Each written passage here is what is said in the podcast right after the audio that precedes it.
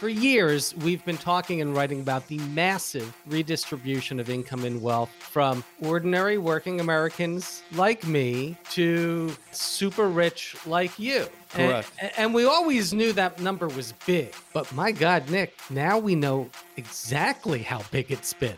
Yeah, in fact, bigger than we thought. Uh, it sums up to $47 trillion. That's money they could have had in the bank.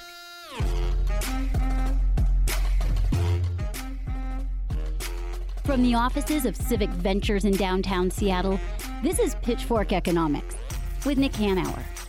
One American capitalist take on how we got into this mess and how we can get out. I'm Nick Hanauer, founder of Civic Ventures. I'm David Goldstein, Senior Fellow at Civic Ventures. So, Nick, for for years, we've been talking and writing about the massive redistribution of income and wealth from ordinary working Americans like me to the super rich like you. Correct. And, and we always knew that number was big. But my God, Nick, now we know exactly how big it's been.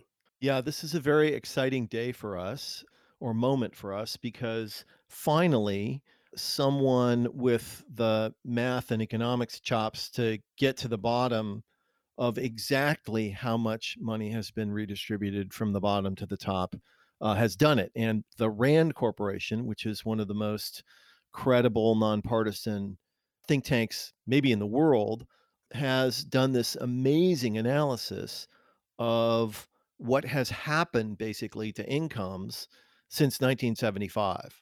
And the results are simply shocking. Uh, and in fact, bigger than we thought. In, in 2018 dollars, $2.5 trillion per year has been redistributed upward from the bottom 90% of Americans to the top 1% of Americans. What's particularly shocking is the people in the 90th to 99th percentile, they basically just held their own. Right. Even people in the 90th percentile fell behind. And, and be clear, that's 2.5 trillion dollars out of a 20 trillion dollar economy. Right. It's about 12% Right. of GDP. and we we now know by decile uh, you know how badly people were hurt and for a full-time median worker using conservative uh, inflation number they, instead of earning 50 they'd earn 92 if you use a, more i think frankly a more realistic number it's a $102000 So think about that, folks. If you're earning, if you are a median worker, that means the somebody in the middle, you're earning $50,000 a year and you're struggling to get by. How much easier would your life be if you were earning twice that for the same work? $102000 yeah. $102,000, how much better your life would be. And to be clear, this is not some fantasy. That is what you would have been earning had income distributions remained constant, had incomes broadly continued to grow with GDP at the same rate as GDP as they had done in the three decades prior to 1975. If we had just kept things the same, the median worker would be earning Yeah. twice what they are now. And over that 45 years, uh, I'll let you, I'll let, give you the gift of of putting the Yeah. price tag on it. How much of the bottom 90% lost, Nick? 50 trillion dollars was redistributed upwards from the bottom 90% to the top 1%. So that's it's just a it's a shocking number and I think explains again why our politics is so screwed up and shows what it will take to get the country back on track.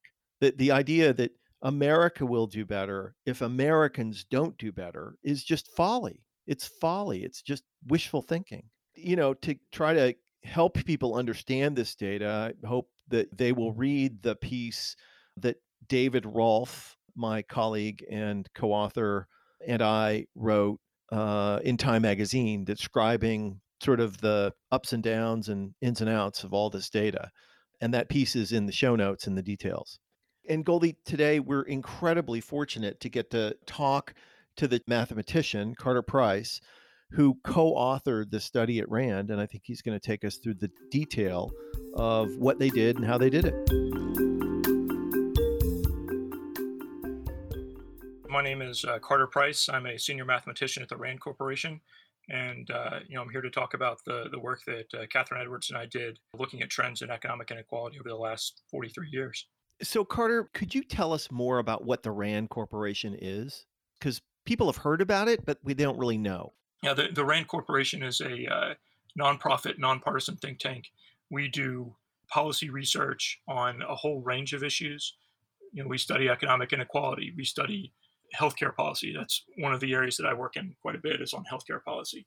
Uh, we also look at you know labor policy, labor market policy, environmental policy, defense policy, any kind of policy question. Uh, we try and, and support uh, providing uh, you know nonpartisan, objective analysis, ideally based on as much data as possible. But you know sometimes we we can apply a whole host of methods to to study these kinds of problems. Right. You know, a lot of organizations describe themselves as nonpartisan think tanks, but RAND is one of the few that actually, actually right. If you wouldn't mind, can you characterize the nature of this study and your findings in general terms? Yeah, so we looked at essentially the income trends over the last 43 years, essentially from 1975 to uh, 2018, which was the most recent uh, year the data were available to uh, look at how uh, different groups had uh, their incomes had changed, and essentially to try and calculate the wedge caused by rising inequality in terms of what people's take-home pay was, what people earned. We looked at a lot of different, uh, we used a lot of different data sets, mostly the CPS, the Current Population Survey, which is a survey that goes back, you know, to the uh, at least the 50s, that has uh, income information, demographic information, a whole host of information because that data set doesn't do a great job capturing uh, the highest earners, it's what's known as top coded. So the you know the highest earners, their values, their their income is just listed as you know hundred thousand dollars or one hundred fifty thousand dollars or whatever the top code was for that year. So we used the work of uh, Piketty and Saez and uh, Gabriel Zucman, their world top income database, to figure out exactly you know how much money was going to the top 1%, top 5%, top 0.1%, and, and uh, essentially stitch these two data sets together so we have a, a picture of the entire income distribution going back to 1975. Now you can tell people how much different their incomes would have been if the country had not become more unequal every year. That was one of the things that we worked on was to make sure that we knew you know, had incomes grown at the rate of, of per capita GDP. If you look at the income from 1947 to 1975, it more or less grew with per capita GDP across the board. So the bottom quintile, the middle quintile, the all of the all across the distribution, incomes were growing more or less with per capita GDP. If you look after 1975, we see a rising inequality and we see a big difference between what those at the bottom of the uh, income spectrum were making and those at the top. So we essentially tried to quantify what those workers, you know, below the 90th percentile would have made had the, that uh, you know pre 1975 trend kept on going, and so that people essentially were were benefiting from uh, a growing economy as opposed to having stagnant incomes. One of the unique contributions of your working paper is that while others have talked about this shift of income from the lower distributions to the top 1% as a in percentage terms with your data you're able to put an actual number on it yes so the the bottom uh, 90th percentile had their incomes grown with per capita gdp in 2018 they would have earned 2.5 trillion dollars more than they actually earned were you surprised that the number was that high uh, a little bit. I had someone just ask me, and I got out a napkin. I probably would have come up with something around a trillion. Would have been my guess. And obviously, this is you know two and a half times that. And so I, I was surprised, and we definitely checked those numbers a lot of different ways because it was such a large number. So th- that implies uh, that for the bottom 90% of Americans, there was essentially no income growth over the last, whatever it is, 43 years. Is that correct? there there was income growth for different parts of the distribution. At the the very bottom, there was some income growth, but nowhere near that of per capita GDP. So they weren't really in the middle, uh, and certainly for certain subpopulations. So if you talk about white men, white men's incomes below the median were essentially stagnant, and so there was no growth there. But then other populations, there was some growth, but nowhere near what you would expect given the way the economy grew, and certainly nothing close to the incomes growth at the very top. I think one of the really uh, the coolest parts of this data set is that it describes what's happening for basically any any old person. That's what makes this so cool is if you're a median worker or if you're in the 20th percentile or whatever it is, you can sort of see the degree to which uh, you got left behind. So for a, a median full-time prime age worker who now earns about $50,000 a year using uh, a fairly conservative inflation number, they would be earning $92,000 uh, if they had been held harmless by the last 40 years of rising inequality, correct? Yes, yeah. That fact I had kind of understood. Here's the fact that I find staggering is that if you're at the 90th percentile, that is to say, you, if you earn more than 90% of other Americans, you're today in 2018 earning about $133,000 a year. But if you had been held harmless by rising inequality, you would instead of earning 133,000, you'd be earning $168,000, which is just astonishing. So even people in our country who are doing relatively well have been left behind in just a really unbelievable way. Even in the 95th percentile, where if you're earning $191,000 a year, you would actually be earning $198,000 a year, which is not that different, but it's astonishing how completely most American families have been disadvantaged by these decades. It, it just it's it's virtually everyone except the top one percent who, who are earning twice what they would have, right? More than twice right. what they would have had had uh, levels of inequality remain constant. It's a huge number, this two point five trillion dollars a year, but uh, you've also calculated over the course of the past 45 years as income uh, inequality grew the year by year accumulation of that number. And uh, you calculate that the bottom 90% had lost $47 trillion to rising inequality through 2018. Is that correct? Yeah, that's the, the cumulative number for those 43 years. Uh, it sums up to $47 trillion. You can't translate that directly into wealth because, you know, people right. pay taxes, people would have spent that. But that's still, uh, that's a lot of wealth that has been lost to that that segment of the population. And so when we think about family instability and instability in income and people losing their unemployment and so they have to be homeless, that's money they could have had in the bank, some portion right. of that. Right. Could have invested in themselves, could have earned enough money to help pay for a college education without going into debt. There's been previous reports. I think the OECD did a report some years back talking about how rising inequality knocked as much as uh, nine points off of US GDP growth uh, over the previous two decades. Presumably, had our economy been more equal, uh, GDP would have grown even faster. So, you know, in essence, your your numbers actually underestimate the loss to the bottom ninety percent. That's that's quite possible. You know, given that GDP growth may have been faster there's certainly a lot of there have been a lot of studies that indicate that uh, lower inequality supports faster economic growth, and it's it's not a you know clear cut case, but there's very strong evidence that that's the case. Right, but to be clear, Carter, your study does not take into account rising prices. So it, it, it does to some extent because we do capture inflation. Uh, we just capture the overall inflation as opposed to the consumer uh, inflation. Got it.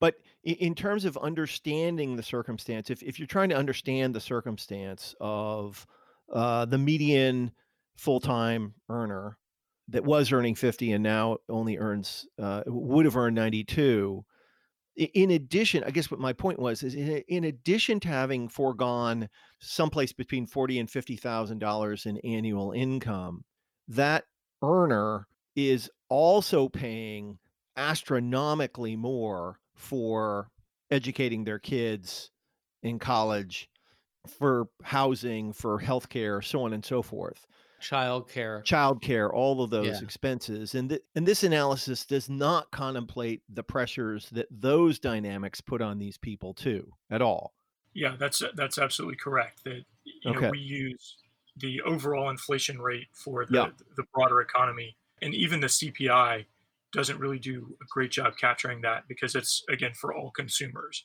or all urban consumers. So you know, if you're a, a single parent and have to have childcare, those prices are you know very high, and and that's just sort of that, that's a different basket of goods than is used to calculate the inflation. And so it, we don't have a good tool for that.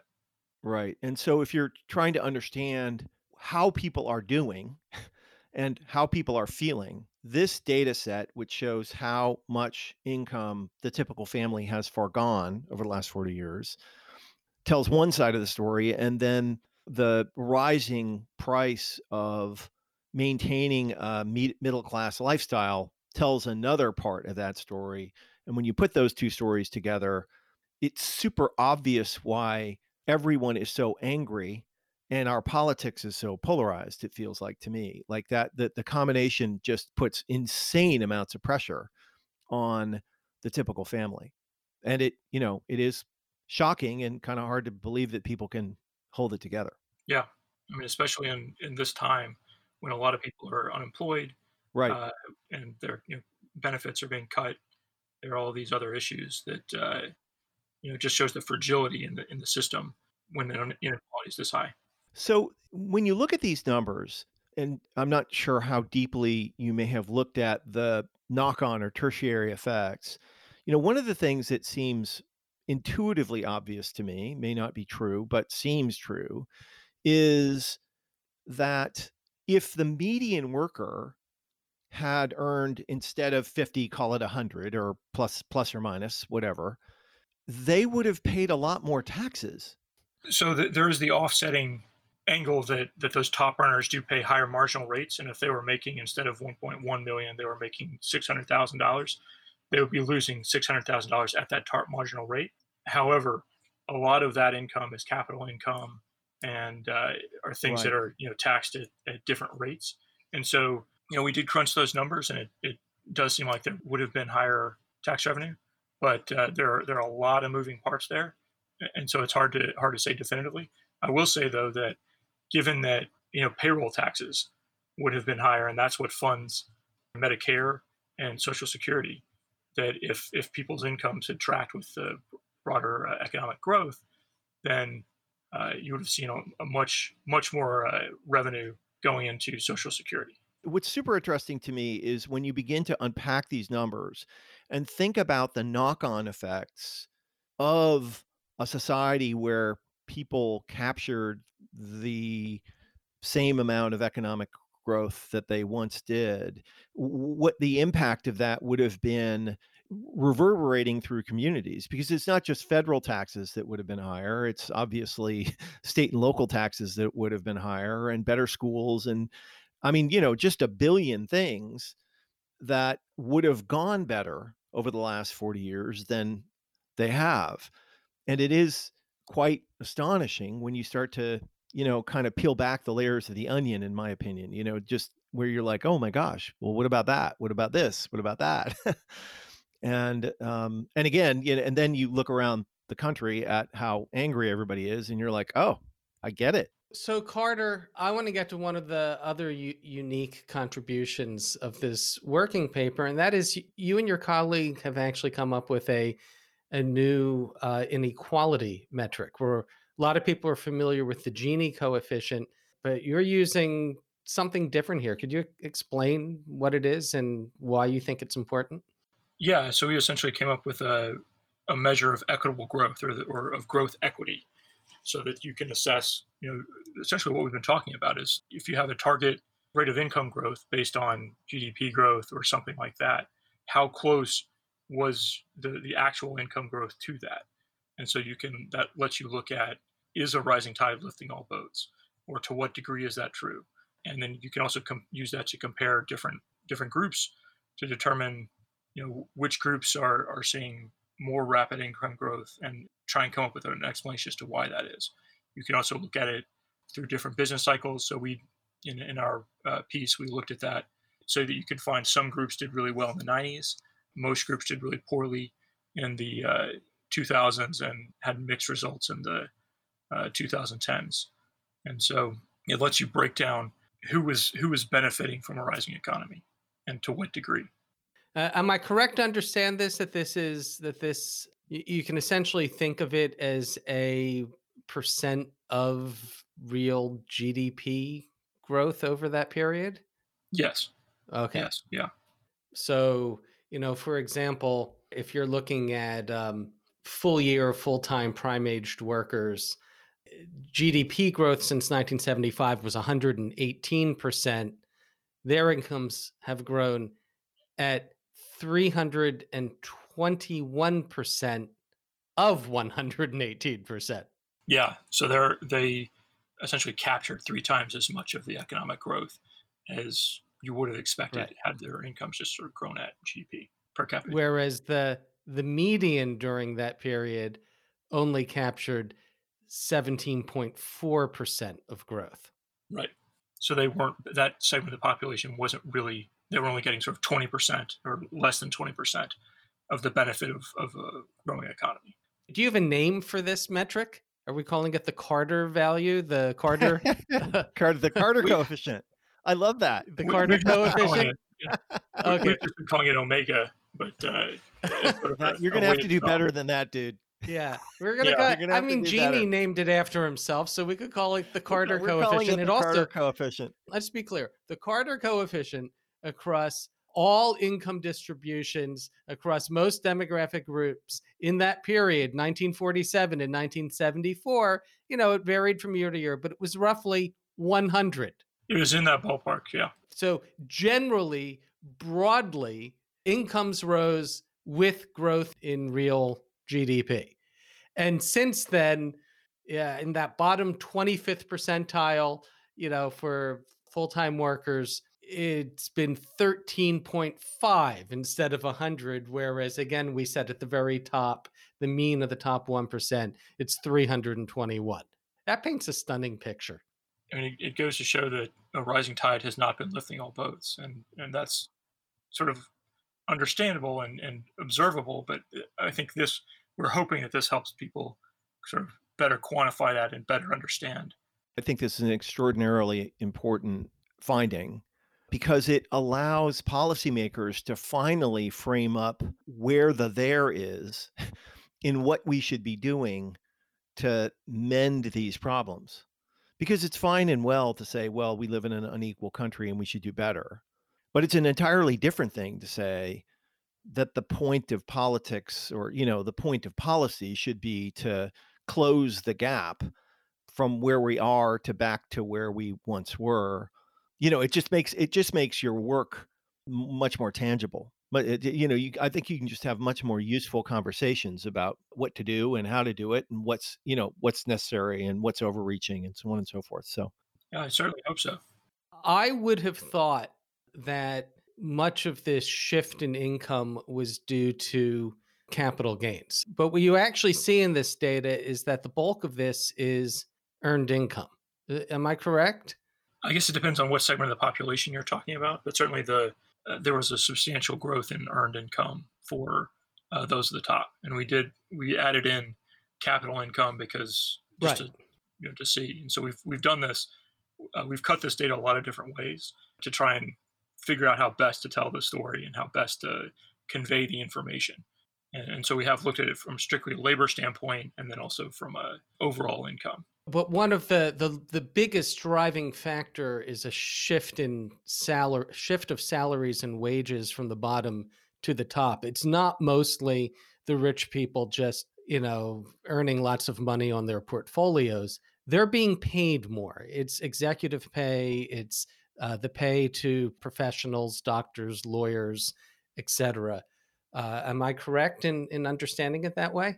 I want to be careful about interpreting it that way because there there has been, uh, if you look at particularly those at the bottom 90%, they've been hit by two different forces.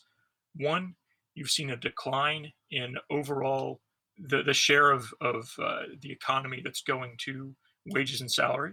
Right. And so that's that's declined. And then on top of that, the share of income uh, for the bottom 90%, their share of that that slice of the pie has been declining. So they're they're getting a smaller slice of a smaller pie. And and so that's there have been two effects that have hit them. The 90th to the 99th percentile, those sort of very high earners but not the highest earners, their share of, of the pie has stayed about the same. And then that top 1% uh, are getting a much bigger part of a of a shrinking pie, but their absolute size of the slice has grown. I don't know if that did that make sense. Yeah, no, that makes Yeah. total sense. Yeah. yeah. Totally. Well, this has been fantastic, right, Goldie? I mean, I think we have everything that we need. Yeah, I mean, look, I got to tell you, Carter, we we were so thrilled to see this because um, we have touched on this for years in in the pieces we've written, but it was just you know our own sort of back of the napkin math. We didn't know how big the number was. We just knew it was likely very big, and and to see somebody as reputable as the Rand Corporation come out and confirm this and say it was even bigger than we imagined, uh, that's very exciting. And hopefully, it will force political leaders to reckon with the size and scale of the problem that we face as a country. That it will allow people to formulate strategies that can address these issues in a way that will make an actual impact on the lives of ordinary Americans. Let us hope. Yeah. Thank you, buddy. Uh, thank you guys. What's really extraordinary about this data set is that it shows, it sort of proves beyond a shadow of a doubt that this redistribution of income had actually nothing to do with economics. It was all power, it was all a set of different political choices that advantaged the few and disadvantaged the many. Because for the prior 30 or 40 years, everyone grew the same, right? Like Right. what, I- what we have said a million times is that economics is simply how human beings instantiate their social and moral preferences about status, privileges, and power. And we lived in a society for a long time where we agreed that we should all treat one another fairly. And then Ronald Reagan and neoliberalism came along, and eh, all of a sudden, if the rich got richer, that would be good for everyone. Right. And Because a rising tide lifts all yachts, yeah, as it yeah, turns it out. does. That's right. And so we began in the mid 70s, early 70s, to make a different set of economic choices. We froze the minimum wage. We el- basically eliminated overtime protections. We deregulated industries. We did all we these things. top marginal tax rates. That's right. And we did all these things simultaneously, all, you know, sort of in the service of this fraudulent idea about what grows the economy. That if the rich get richer, that's good for the economy. And if the poor get richer, that's bad for the economy. Trickle down economics or neoliberalism or whatever it is. Every tiny little thing uh, that we did in policy, uh, enacted by both Republicans and Democrats, contributed to this widening gap in income. And it's just, it's an astonishingly stark reminder of how our economic arrangements are simply a reflection of our political values and our power relationships. And how easy it has been to con ordinary Americans out of their money. Right. And and I want to make an important point here because I know what a lot of people are thinking. You want to double median income? That's just going to make American companies uncompetitive and these jobs will move overseas and we'll lose jobs and everybody will be worse off. If you if you raise wages for the bottom 90%, it will increase costs for corporate America and we'll have this incredibly uncompetitive economy. And I just have to say the data tells us no. No, no, that's that's not what's happened we slashed wages at the bottom. We we we've allowed wages to stagnate for the vast majority of Americans, and that just went to other Americans. Right. If if you don't have to yeah, you don't have to raise prices. You just have to lower salaries and giveaways to rich people. yeah, Nick, Nick, you need to make less Right. money. That's all we're talking about. And No, that's true. And to be clear, that's the way we did it during the era when we built the great American middle class. Yes, a middle class with incredible racial and gender inequalities. But we built this great American middle class at a time when those in the top 1% earned 10 times median.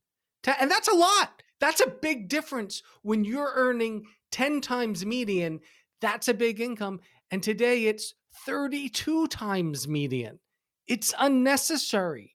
And so we could have an, an economy in America in which it's a lot a lot more equal between distributions and completely equal within distributions. And you know, it's hard to understate how different the country would be, sort of politically, socially, in terms of health outcomes, education outcomes, if that 2.5 trillion dollars per year had stayed with working and middle class Americans and not been redistributed upwards. Like just how much more economic stability there would be for ordinary uh, families. And in a world where people's incomes were rising with GDP, we probably wouldn't have had the financial crisis of 2007 and 8, which was a debt fueled crisis.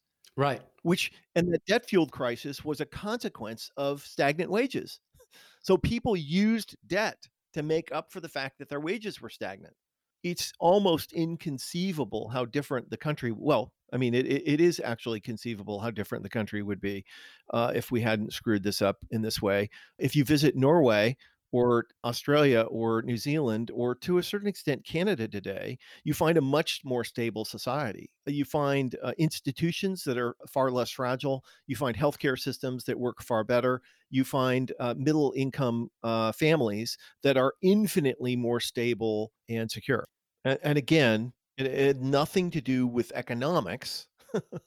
there was an economic outcome as a consequence of this, but these were political choices that advantaged the few and disadvantaged the many. And that's what neoliberalism is. Right. It's simply an ideology that concentrates wealth and advantage. In his massive new book, Capital and Ideology, Thomas Piketty points out that the United States went from one of the most equal economies in the world, one of the most equal, to one of the least over the past Right. 45 years.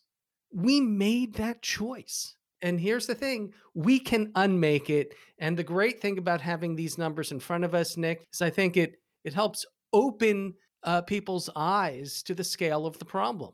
We rarely ask our listeners to do anything, but I do think that in this case, there is something to do, which is to begin to socialize these numbers and to force our political leaders to reckon with the scale of the problem. It is super important that the Biden administration, should they come to power, and I hope they will, understands that th- it is the difference between 50 and $102,000 a year.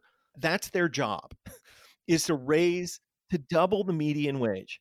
That unless you're talking about that, you are und- you, you are underappreciating the problem. And by the way, that that's probably not even good enough. So when we talk about economic policy, it has to be framed in that context. It's not good enough to say, well, we should give people a little bit more. The question we should be asking is, what are we going to do to get people from 50 to 100, the, the median family? Or frankly, the uh, the family in the top in the 90th percentile from whatever it was, 160 to 190. This has to be the goal of politics and economic policy. And so I hope that our listeners will grab this Time Magazine article from the show notes and tweet it at the Biden campaign, and tweet it at Elizabeth Warren, and tweet it at Bernie Sanders, and tweet it at Mark Warner or any other elected leader that you know of. By the way, tweet it at Marco Rubio. Right. You know, like our elected leaders must reckon with this data. And, eh, you know, success means, you know, political leaders beginning to grapple with this problem at the scale of the problem. Right. And if they understand this as a $50 trillion problem, we have a better shot at getting a $50 trillion solution. Absolutely. On the next episode of Pitchfork Economics, we'll be talking with economist Suresh Naidu about coercive labor markets and the imbalance of power between employers and employees. Pitchfork Economics is produced by Civic Ventures. If you like the show, make sure to subscribe, rate, and review us wherever you get your podcasts. Find us on Twitter and Facebook at Civic Action and Nick Hanauer Follow our writing on Medium at Civic Skunkworks and peek behind the podcast scenes on Instagram at Pitchfork Economics. As always, from our team at Civic Ventures, thanks for listening. See you next week.